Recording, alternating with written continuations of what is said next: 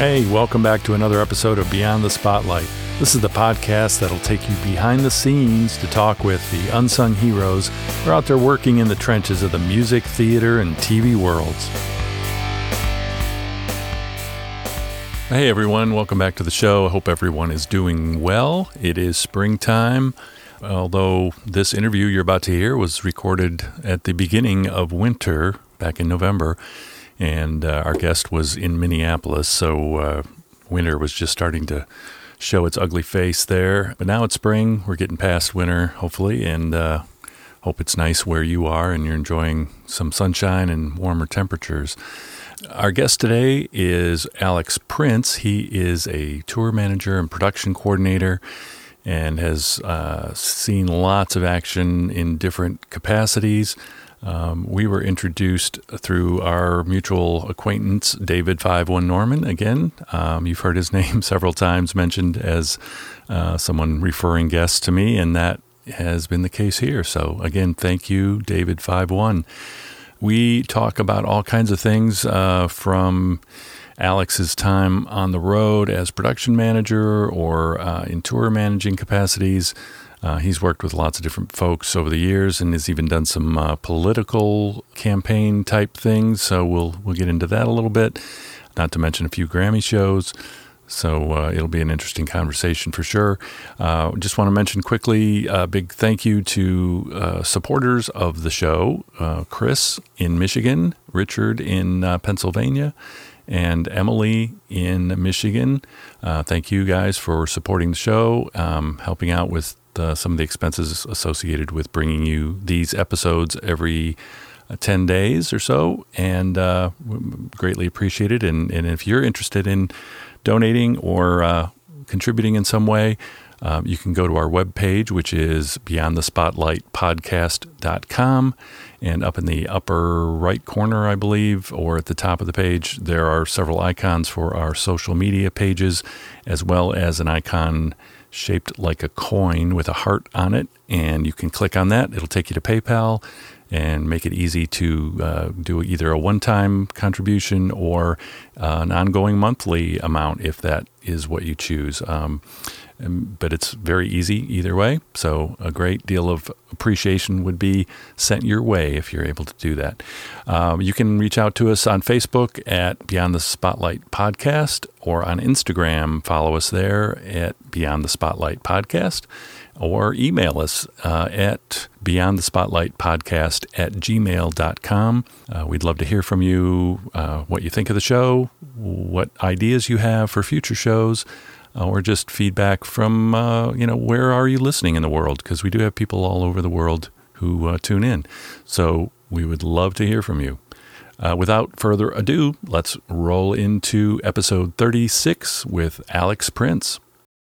Joining us today is production coordinator Alex Prince. Alex, welcome. Howdy. Thank you for having me. Uh, we are receiving you from uh, St. Paul, Minnesota today, and this is mid November, and you've already gotten a taste of full on winter there, it sounds like. As an LA native, it's been unique, but snow keeps coming.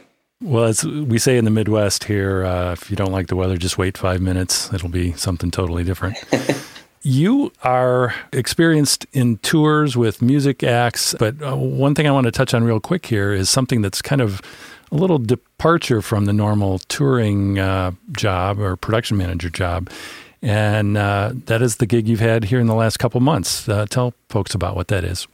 Yeah. Uh, again, traditionally, my background is music, but without any concerts going on. I was lucky enough to still find an opportunity and pivot over to the political world. Um, so I just flew back yesterday from Wilmington, Delaware, where I had the pleasure of production managing a a venue uh, that got to host a number of different press conferences and other briefings with the president elect Joe Biden and his campaign team. Very cool. So that's got to be uh, a little unique challenge in terms of, of some of the managing of that project. How, uh, what kind of things are different with that than, say, with a music tour? Uh, luckily, not a whole lot was different other than the client. Uh, there were definitely a number of obstacles that we had to pass through that don't go uh, on a standard day to day operation with music. But really, the gear that gets brought in from LED screens to cameras to audio equipment uh, and the crew that come with it translate pretty well. So it was a really smooth transition and uh, just a great opportunity to be working with the crew again, especially during these rough times. Yeah, for sure. Um, were there extra roadblocks like uh, obviously you know COVID screenings and working with uh, a high profile individual like that? Um, I imagine Secret Service presence was heavy and security was very tight. So, how did that kind of impact what what you did? It was definitely my first time working with the Secret Service. Um, so, just a few additional security huddles. But when we're on tour with a high profile musician as well, security is a, a top lock regardless. Yeah. Um, and so, hopping in with the COVID compliance officer was an, a, another additional task um, but lucky enough, we had a, a, dear friend of mine and another production coordinator for typical music tours who came in and she filled the role and uh, we successfully had zero coronavirus tests. Uh, we got tested pretty regularly and I never felt unsafe there. Even awesome. on days when we had 20 plus local union crew coming in and helping with the load in and load out. Yeah, in a case like that, you have to have things pretty well buttoned down. I would imagine to uh, you know not only protect the crew and and all those coming and going, but definitely the uh, you know the principal individuals there. And with that um, said, I know that it is definitely a high profile client that I was working with, but it's been really amazing to see the the way that COVID has been taken seriously and all of the health and safety measures across any sort of production build so definitely with a client who is getting broadcasted on national news media almost daily, any sort of fallouts would be highlighted higher than a local production. But uh, it's been really amazing to see the safety and health concerns being implemented all across the nation. Yeah, absolutely. And especially right now with the numbers starting to ramp back up, we need to do even more to keep keep things from getting out of control during the winter here. So tell us about any other high profile uh, tours or gigs that you've been on recently. Uh, most recently, I've been working with Tyler the Creator. He's a hip hop artist. And so the last music related gig that I've worked prior to, well, it was prior to COVID, uh, was his performance at the Grammys this year um, with Charlie Wilson and Boyz II Men as backup vocals for our performance and he ended up winning a Grammy that evening. But prior to that, we did Australia and New Zealand tours and then two full US runs within the last two years. Wow. That's a. Uh, that's yeah. and in between those downtime, I'm a fully freelance worker. So once that tour stops, it's up to me to find the next gig. And so, uh, lucky enough, I don't need to stay within one genre. So uh, between those two U.S. tours with Tyler the Creator, I was able to do tour management work with a jazz musician named Pat Metheny. Oh yeah, and then another hip hop artist named ASAP Ferg. Nice. Well, that's got to be cool to jump around between genres and certainly different cultures within those tours. I would imagine, and you know, not only the musical styles, but you know, when you mention someone like Pat Metheny, he's what probably in his 60s now um, yeah.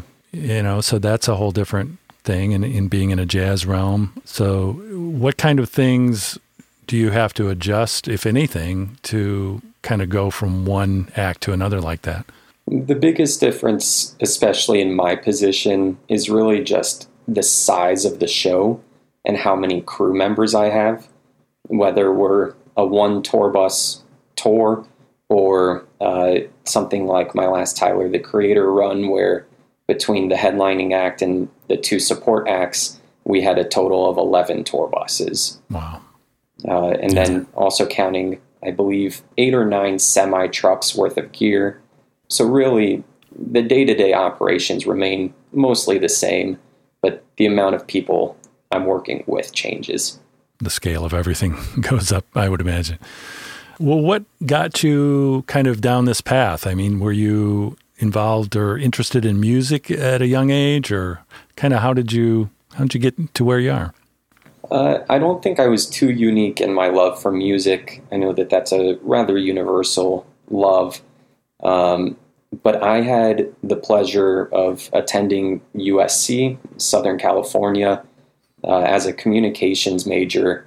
And it wasn't until my junior year of college that I really found out about this career path. Oh, okay. And so I hopped into some networking events, and USC also had a wonderful music industry program that focuses on the business and behind the scenes everything rather than just performance based degrees. And so it was just a, a combination of different factors that introduced me to the industry and then allowed me to build up a strong network of different professionals and going to university in Los Angeles. There are very few tours that don't come through and have a show. Right. Uh, so by the time I did graduate and was ready to enter the workforce, I had already had a number of Staples Center performances. I had worked the Grammys twice by graduation. Um, and then just a wonderful network of mentors who really cared and looked out for me and wanted to give me some insight into the industry. Yeah, and that's huge too because especially when you're just starting out, there's so much to learn, so much to know and you're kind of thrown into the fire a lot of times when you get on a tour like that for the first time because you know everyone else is running along at 60 miles an hour and you're just kind of thrown into traffic and uh, you have to fend for yourself. So having some of that insight from people who've been there has got to be huge talk about kind of your day to day like let, let's say on the tyler the creator tour what's a typical day look like for a production manager what what are you responsible for uh, the first two weeks of a tour are typically spent at a rehearsal studio where the crew is just really getting the nitty gritty details of building our set and taking it down and being able to make sure that we can do that all within a day.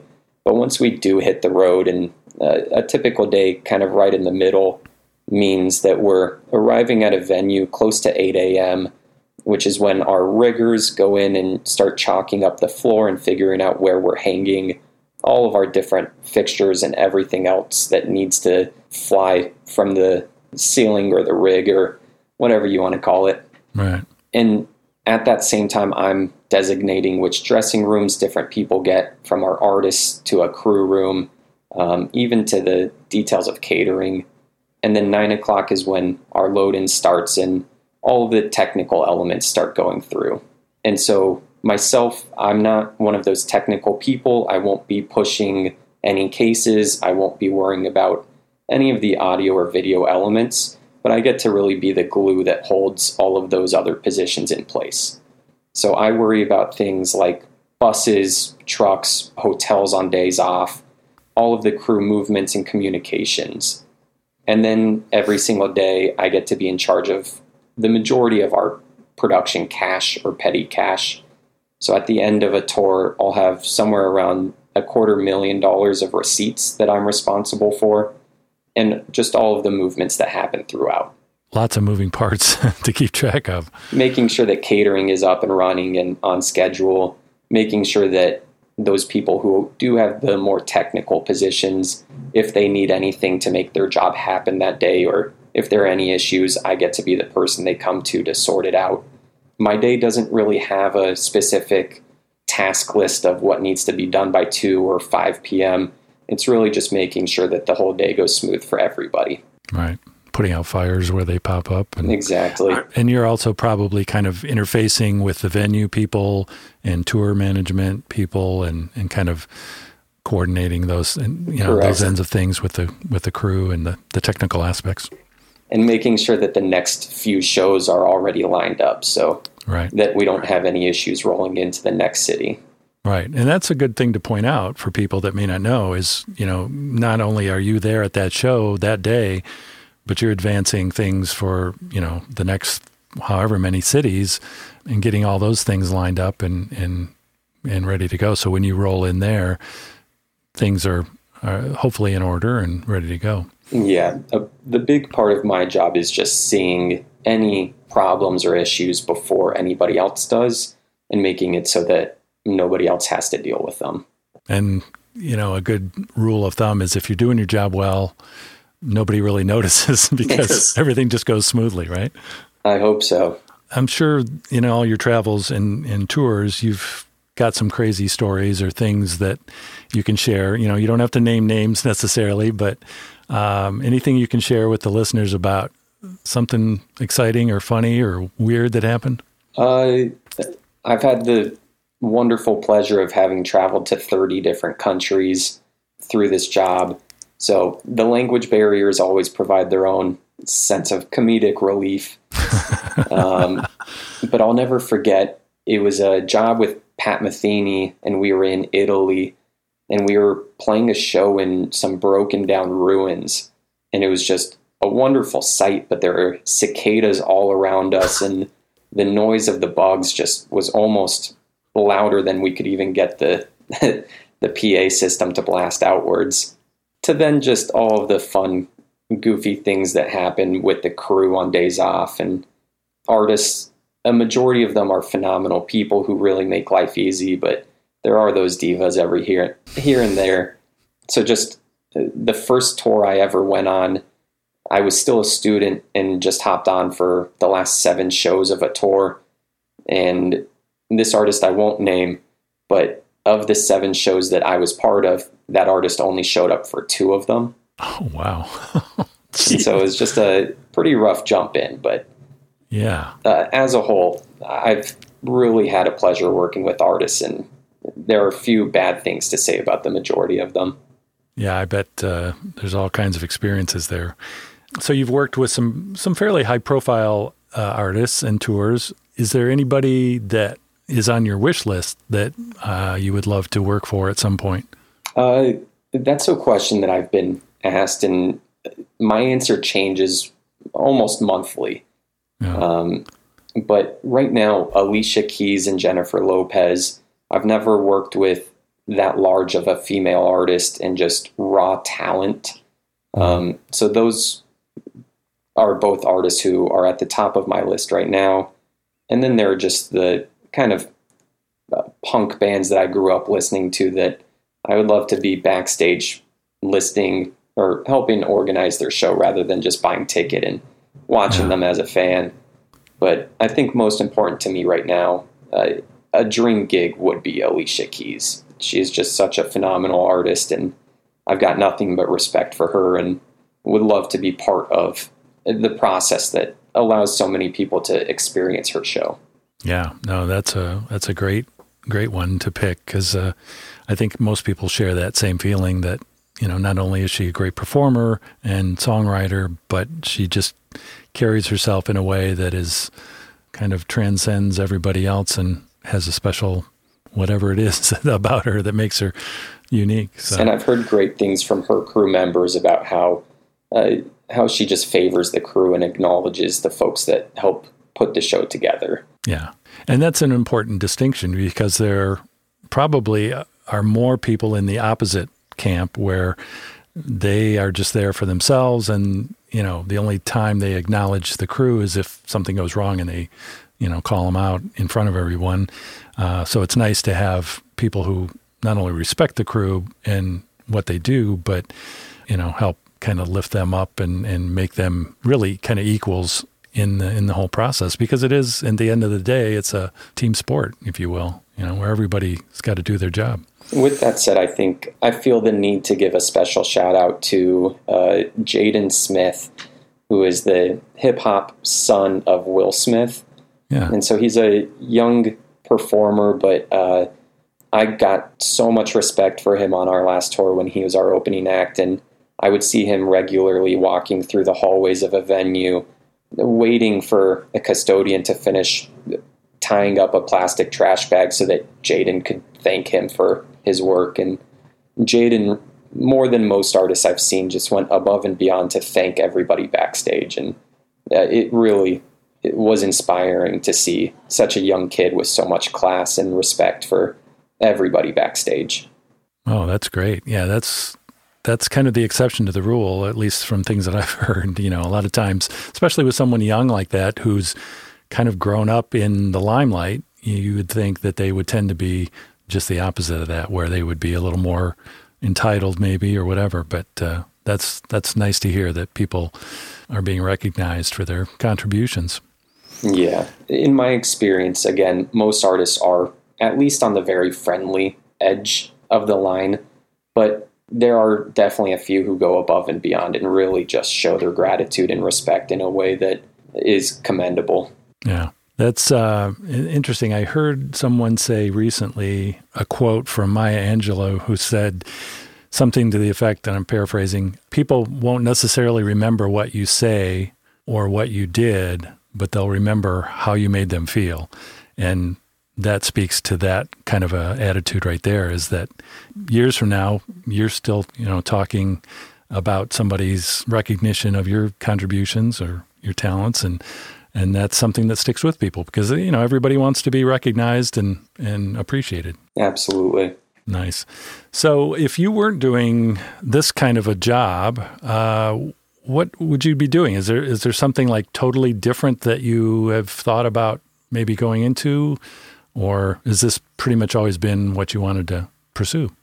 Uh, I think that's one of the great things that college allowed me to do with internships and everything else. Uh, prior to learning about the music industry, I had jobs with marketing and real estate, and college showed me which industries I did not want. Mm-hmm. And the live music industry really showed me that more than just the music element, uh, that I really enjoyed being in the industry of making memories. So whether it is live touring, uh, I had a few months in college where I thought being a wedding coordinator was really the path for me.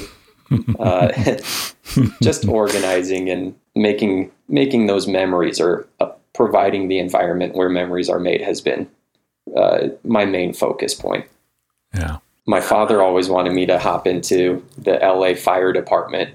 Oh, okay. I feel without pretending like I know many of their duties, uh, working with crews, kind of making sure that 80 different people on tour buses feel taken care of as they're gone from their families and loved ones in, in different time zones from people.